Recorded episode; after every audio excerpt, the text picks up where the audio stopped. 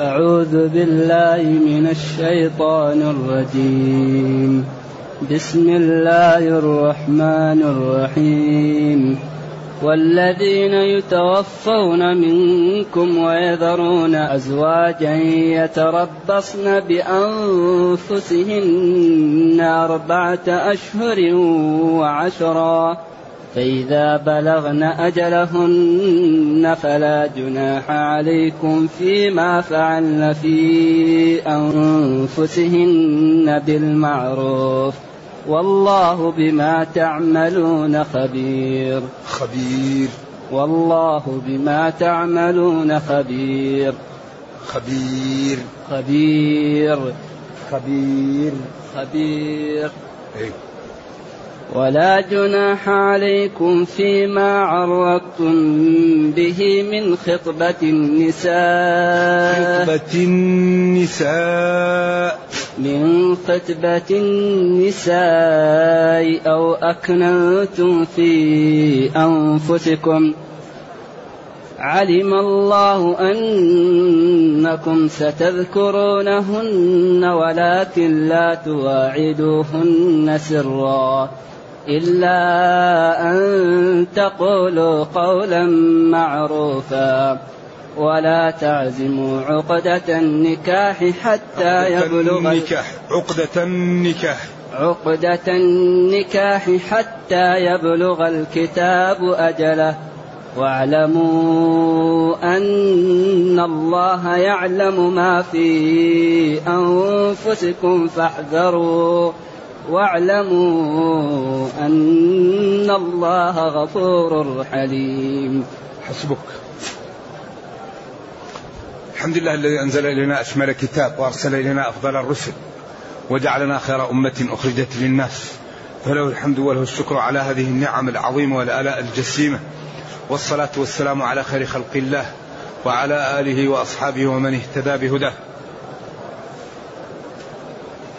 ما بعد فإن الله تعالى يبين هنا أحكاما من أحكام البيوت والأحوال الشخصية التي تكون داخل البيوت وما أكثر الظلم في البيوت.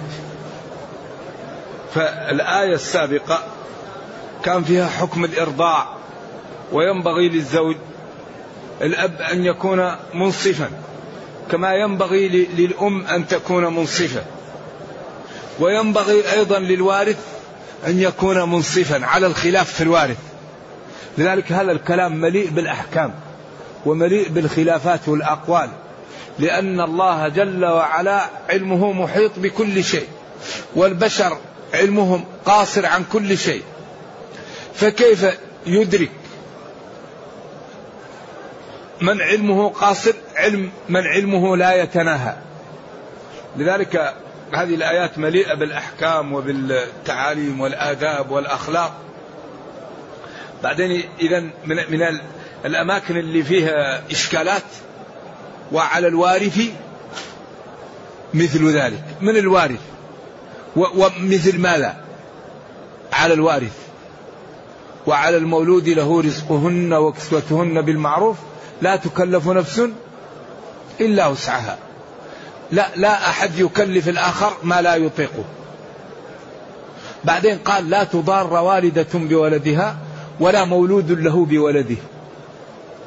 ولذا لا تضار هذا من الإعجاز. هذا أول مثلين محركين في كلمة نضغ أصلها فهنا احتمال أن يكون اسم فاعل واسم مفعول ووالدة احتمال أن تكون نائب فاعل أو فاعل. لا تضار ولا تضار. كلهم قراءة سبعية ومتواترة. لكن الإضغام هنا واجب. هل لا تضارر؟ فيكون المنهي عنه أن المرأة لا تضارر الزوج أو لا تضارر يكون المنهي الزوج الأب لا يضاررها هي. وعلى الوارث مثل ذلك. من هو الوارث؟ منهم من قال الأم. ومنهم من قال الورثة الذين يكونون محارم. ومنهم من قال الأب والجد. ومنهم من قال الوارث هو الولد نفسه. لأن الولد إذا مات الوالد يكون له مال فإذا كان له مال ينفق عليه وعليه أن ينفق على نفسه بطريق الموصي له. فينفق عليه كما كان والده ينفق عليه وعلى الموصي ألا يظلم إيش؟ ألا يظلم الأم.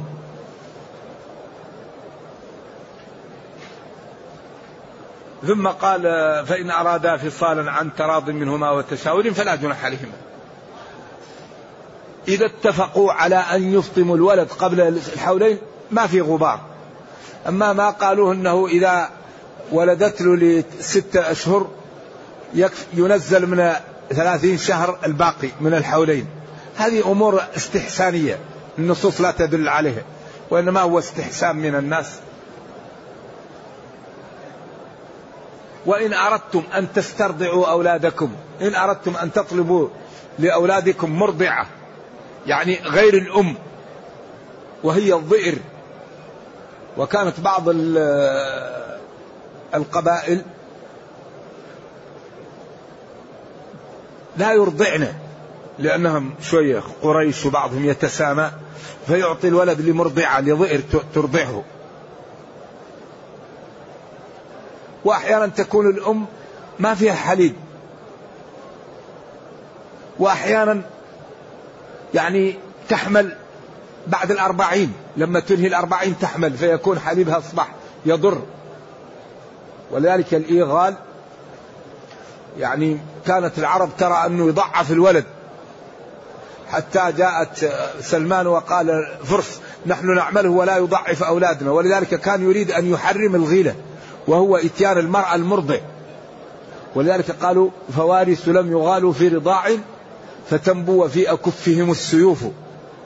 فلما جاء وقالوا لا يضر إذا رفع تحريمه فأصبحت المرأة ولو ترضع لا يضر أن يأتيها زوجها. لكن إذا حملت لبنها يضر الأولى أن يكف الولد عنها بعد الحمل. لأنه يسبب أمراض ومشاكل. وإن أردتم أن تسترضعوا أولادكم فلا جناح عليكم. لا إثم عليكم في ذلك. إذا سلمتم من سلمتم؟ سلمتم الأم الأولى أو سلمتم المرضعة الجديدة أو كلاهما؟ إذا سلمتم الأولى ما أرضعت لكم واختلفتم بعده. أو إذا سلمتم الجديدة حقها. أو إذا سلمتم كلهم إذا قمتم بالعدل في الأولى والثانية. وهذا اختيار بن جرير. واتقوا الله اجعلوا بينكم وبين عذاب الله وقاية. اتقوا الله. ايو تقوا تقاصلها وقع. وقلنا إن التقى لا يكون إلا بالمكابدة.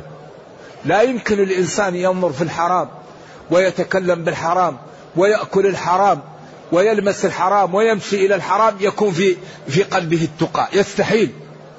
التقى لا يناله إلا من يكابد الطاعات.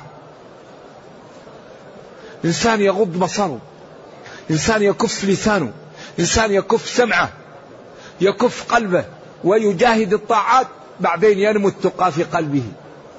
أما الذي يقدم على المعاصي لا يكون عنده تقى. لأن التقى يمسح تمسحه المعاصي. أي معصية تمسح التقى. لكن التقى ينصقل بالطاعة ينصقل بالاستقامة. فيكون الإنسان إيمانه أصبح يربأ به. يكون الإيمان يرقى به. ولذلك إذا قوي إيمان الإنسان لا ينزل للسفاسف. إذا أراد أن يأكل الغيبة يتقزز. إذا أراد أن ينظر لامرأة حرام لا ينظر هذا. إذا أراد أن يغش النفس تسمو. وهذا السمو لا يكون إلا به إلا بممارسة الطاعات. من النماذج الذين أعطاهم الله التقاء والفضل؟ يوسف عليه وعلى نبينا الصلاة والسلام. شاب صغير. وبعدين أخذه إخوته وفعلوا به ما فعلوا. وجاء لامرأة. وهي صاحبة مكانة. وبعدين غلقت كل الأبواب. وقالت هيت لك أو هيت لك أو هيأت لك. هنا كان السمو واصل مرحلة راقية. هنا التقاء هنا يعني مؤشر الإيمان كان راقي. واصل مرحلة عالية. لذلك لا شعوريا قال ما لا قال معاذ الله. قال معاذ الله. وما يقوله المفسرون من أنه أراد أن يفعل كذا وراء كل باطل.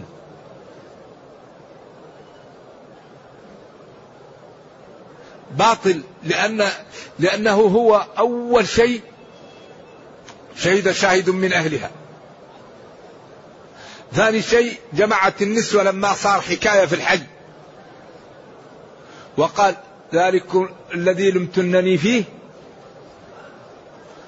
إيش الآية؟ ذلك ذلكن الذي لمتنني فيه. الأمر الثالث تهديدهم بالسجن ودعاؤه على نفسه. رب السجن الله قال فاستجاب له ربه. أي فالسجن. الأمر الرابع قولها هي بعد أن رأى الملك الرؤيا ودعاه. قال لا ارجع إلى ربك فاسأله ما بال النسوة اللاتي قطعن أيديهن؟ قالت الآن حصحص الحق إيش؟ الأمر اللي بعد ذاك لولا حرف امتناع لوجود. لولا حرف امتناع إيش؟ لوجود.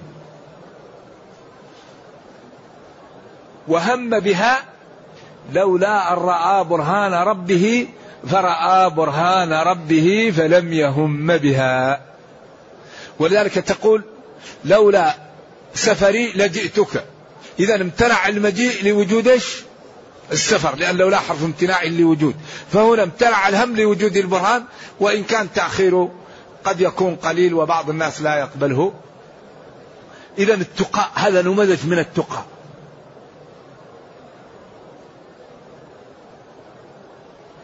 ذلك الرجل الذي دعته المرأة قال لا أما الممات أما الحرام فالممات دونه والحل لا حل فأبتغينه. فكيف بالأمر الذي تريدين يحمي الكريم عرضه ودينه؟ فلذلك إذا ارتفع يعني مؤشر الإيمان عند الإنسان عند ذلك يكون أهم شيء عنده طاعة الله. لكن هذا لا يمكن أن يكون إلا بما لا إلا بالمكابدة. والذين جاهدوا فينا. والذين جاهدوا فينا. لنهدينهم سبلنا. واعلموا أن الله بما تعملون بصير أي بعملكم والذي تعملونه ثم الآن بين عدة المتوفى عنها زوجها. وهذه الآية ناسخة للآية القادمة ولذلك قدم هذه الآية حتى تسبق في الناس وحتى يعلموا أن الآية المؤخرة هي المنسوخة وأن هذه المتقدمة هي الناسخة وإن كان العادة في القرآن أن يكون كل منسوخ هو المتقدم. أما الناسخ هو المتأخر. لكن ترتيب القرآن في المصحف ليس على النزول. لأن أول آية نزلت اقرأ باسم ربك وهي في الجزء الثلاثين. وآخر آية نزلت على التحقيق واتقوا يوما ترجعون فيه إلى الله وهي في الجزء الثاني. أول آية نزلت في الجزء في جزء عما اقرأ باسم ربك. وآخر آية نزلت في الجزء الثاني. واتقوا يوما ترجعون فيه في آخر البقرة. إذا ترتيب القرآن في المصحف ليس على النزول وإنما هو على الإعجاز. النبي صلى الله عليه وسلم تنزل عليه الآية فيقول ضعوا هذه الآية في مكان كذا قبل كذا وبعد كذا. ولذلك القرآن توقيفي. وضع آيات وضع سور وضع رسم وضع معاني كل كتاب معجز. وما يقوله بعض العلماء أن ترتيب السور اجتهادي وإن قال به جلة من العلماء لكنه خلاف وش خلاف التحقيق. فترتيب القرآن هو من الله. سور وآياته وإن قال جلة من العلماء بخلاف ذلك. إذا والذين يتوفون منكم. كثيرا ما يأتي فعل توفى مبني للمجهول. ولكن هذا عند العرب. لكن لما جاء الإسلام أتى به مبني للمعلوم. قل يتوفاكم ملك الموت. الذين تتوفاهم الملائكة. لكن هو كثيرا ما كان يعني التوفي يبنى للمجهول. والذين يتوفون منكم. يعني يموتون. ويذرون يتركون أزواجا. جمع زوج. والزوجة التاء فيها ليس لحنا ولكنها لغة ضعيفة ولم تأتي في القرآن. وإنما قال ويا آدم اسكن أنت وزوجك. ولكن قال إنها زوجتي. وقال ال هذا الفرزدق وإن من يسعى ليفسد زوجتي. فهي ليست لحن لكنها لغة ضعيفة أو لغة ما هي مستعملة كثير والذين يموتون منكم أيها الأزواج ويذرون نساء. يعني زوجات يتربصن ينتظرن بأنفسهن ينتظرن يعني بأنفسهن. وهذا يدل على أنهم عندهم نوع من التحري والاستعجال. بعدين قال أربعة أشهر وعشرا هذا عام دخله التخصيص. عام. والذين يت... ويذرون أزواجا. يتربصن اللي الأزواج. ولذلك الخبر هنا غير واضح. أين الخبر؟ والذين مبتدأ. يتوفون منكم صلة الموصول.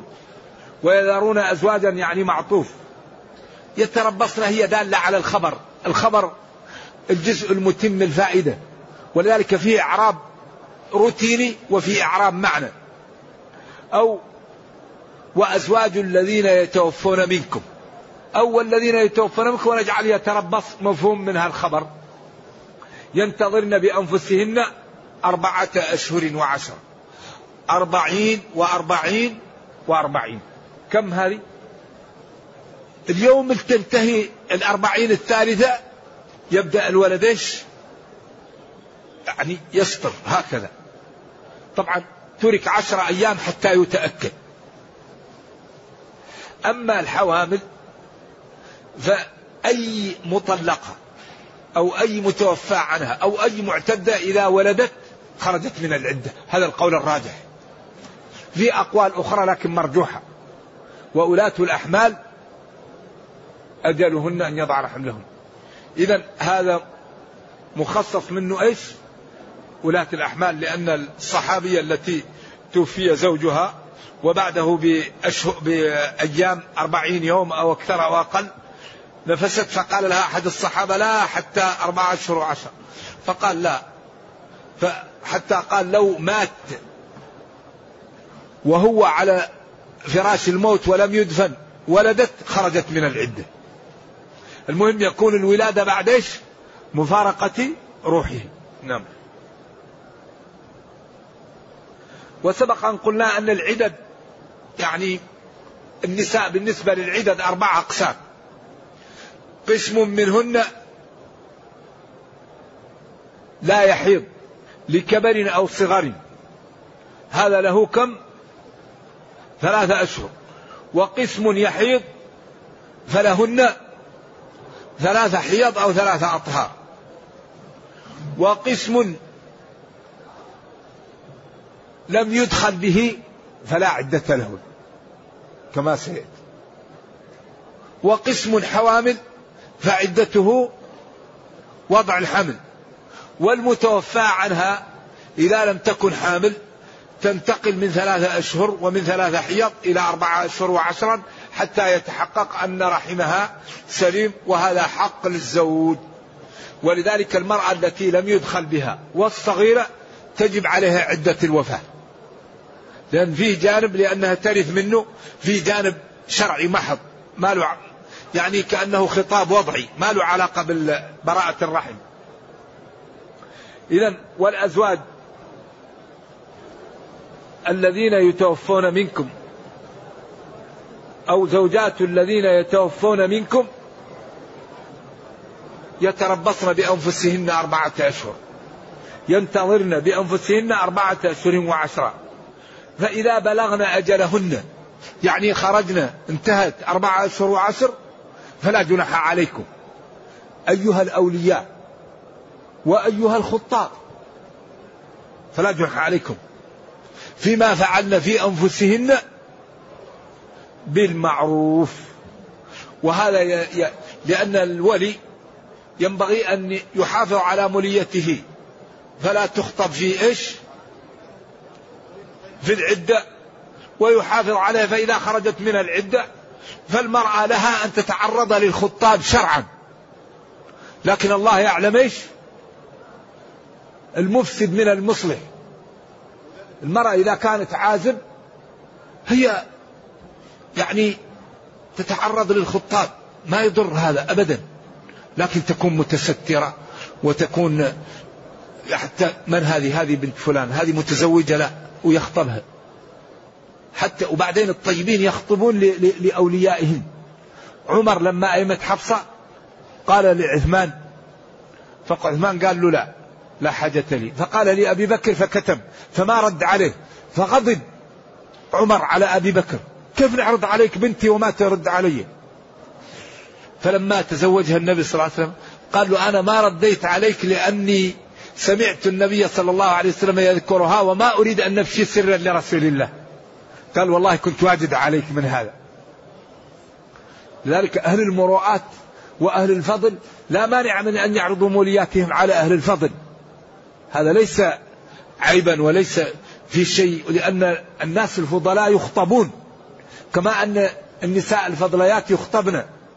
وأهل الفضل يعني ينبغي أن يعرفن بعض ويكون بينهم يعني مصاهرات وتعاون. والله يقول وتعاونوا على البر. وقال الناس معادن. خيارهم في الجاهلية خيارهم في الإسلام إذا فقهوا. إذا فلا جناح عليكم فيما فعلن في أنفسهن بالمعروف. يعني أنها إذا خرجت من العدة تتعرض للخطاب وترسل من إذا كان عندها ولي وتريد تتزوج وتريد أن تكف نفسها بالمعروف. ما يكون في خلوة ما يكون فيه كلام غير طيب ما يكون فيه يعني ابتذال بالمعروف. وطبعا آه، الأعراف تدخل في هذا. والله بما تعملون خبير. هذه الجملة مرغبة ومرهبة. أي والله جل وعلا بعملكم خبير أو بالذي تعملونه خبير. إذا من تتعرض تريد العفة وتريد زوجا صالحا وتريد أن تجد أولادا ولها قصد طيب ليست كمن تتعرض لأمور غير طيبة. وكذلك الرجال لأنه بعض لأنه لا ينبغي للرجل أن يتزوج المرأة إلا إذا رآها. أما الذي يتزوج المرأة لم يراها هذا مدعاه للنفرة. ولذا قال له انظر إليها فإن في أعين الأنصار شيئا. أما الذي يتزوج ولم يرى. طيب إذا كان يتخيل شيء وجد شيء آخر. لذلك ينبغي أن ينظر إليها ويراها ويكلمها ويرى الوجه واليدين. في بعض العلماء يقول أبعد من هذا لكن يكفي هذا. ولكن يكون معها يعني أخوها أو أبوها أو أمها أو يعني يعني معاها ناس لا يجلس معاها الحارم لا يخلون رجل بامرأة. ولذلك ما يفعله بعض الناس من العقد من غير ما يرى المرأة هذا خلاف السنة ومدعاه للنفرة ولا جناح عليكم فيما عرضتم به من خطبة النساء أو أكننتم في أنفسكم. طبعا المرأة التي في عدة الوفاة خطيرة جدا. ما هي مثل عدة المطلقة؟ بعض العلماء قال المطلقة لا, لا ليس عليها ليس عليها أن إيش؟ أن تحد لأنها زوجة إلا المبتوتة. المبتوتة لها أن تحد عند بعضهم. قالوا لا الإحداد للمرأة المتوفاة عنها لأنها مظنة إيش؟ لتقع في شيء فلذلك حرم عليها. قال حتى يبلغ الكتاب أجله ولما أرادت أن تكتحل قال لا لا إنما هي أربعة أشهر وعشر وكانت إحداكن ترمي بالبعرة. يعني كانت تجلس سنة في أوسخ محل وأبعد محل من النوافة من بيت أهلها فإذا انتهت سنة أعطيت شيء فإذا اغتسلت به يموت. وتأخذ بعرة وترميها أن ما, بق ما جلست إلا إيش؟ إلا مدة قليلة. ولذلك هذا أكبر دليل على أن الآية الآتية منسوخة. لأن بعض العلماء يقول إنها غير منسوخة وإنما هي لها العدة أربعة أشهر وعشر والباقي لها أن تسكن في بيت إيش؟ الزوج إن أرادت. والذين يتوفون منكم يرون أزواجا وصية لأزواجهم متاعا إلى الحول غير إخراج. في من العلماء من يقول الآية غير منسوخة لكن هذا الحديث دال على النسخ. ولا جناح عليكم فيما عرضتم به من خطبة النساء. علم الله أنكم كنتم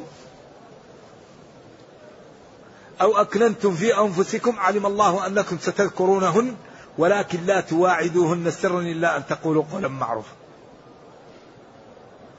لا جناح لا إثم عليكم أيها الرجال فيما عرضتم التعريض مثل الكناية. في شيء صريح وفي شيء اسمه تعريض. فالصريح هو الخطبة. يأتي رجل يرسل رجل أو يأتي لرجل ويقول له أنا أحب أن أتزوج موليتك فلانة.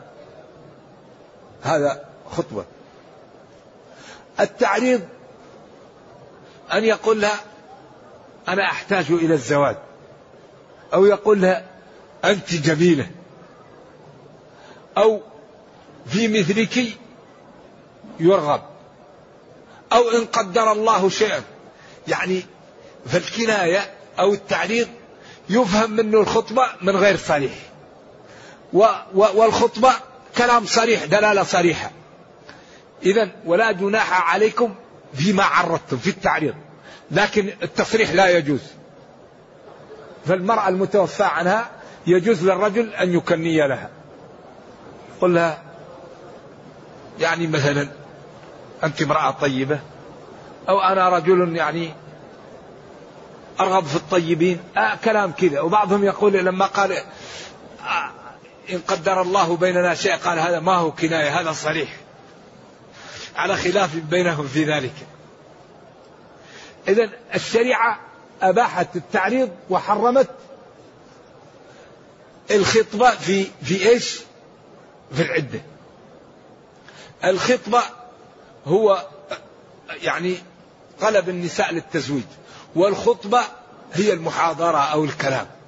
وهذا يعني من باب الاصطلاح. يقال لهذا خطبة ويقال لهذا خطبة. نعم. نعم. نعم. أثم ما يجوز. ولا جناح عليكم فيما عرضتم به. فيفهم من الأسلوب أن عليكم جناح في التصريح. من خطبة النساء أو أكرمتم في أنفسكم. أو أنت أضمرت أنها إذا خرجت من العدة إيش؟ تتزوجها. تضمر هذا في نفسك علم الله أنكم كنتم؟ علم الله أنكم؟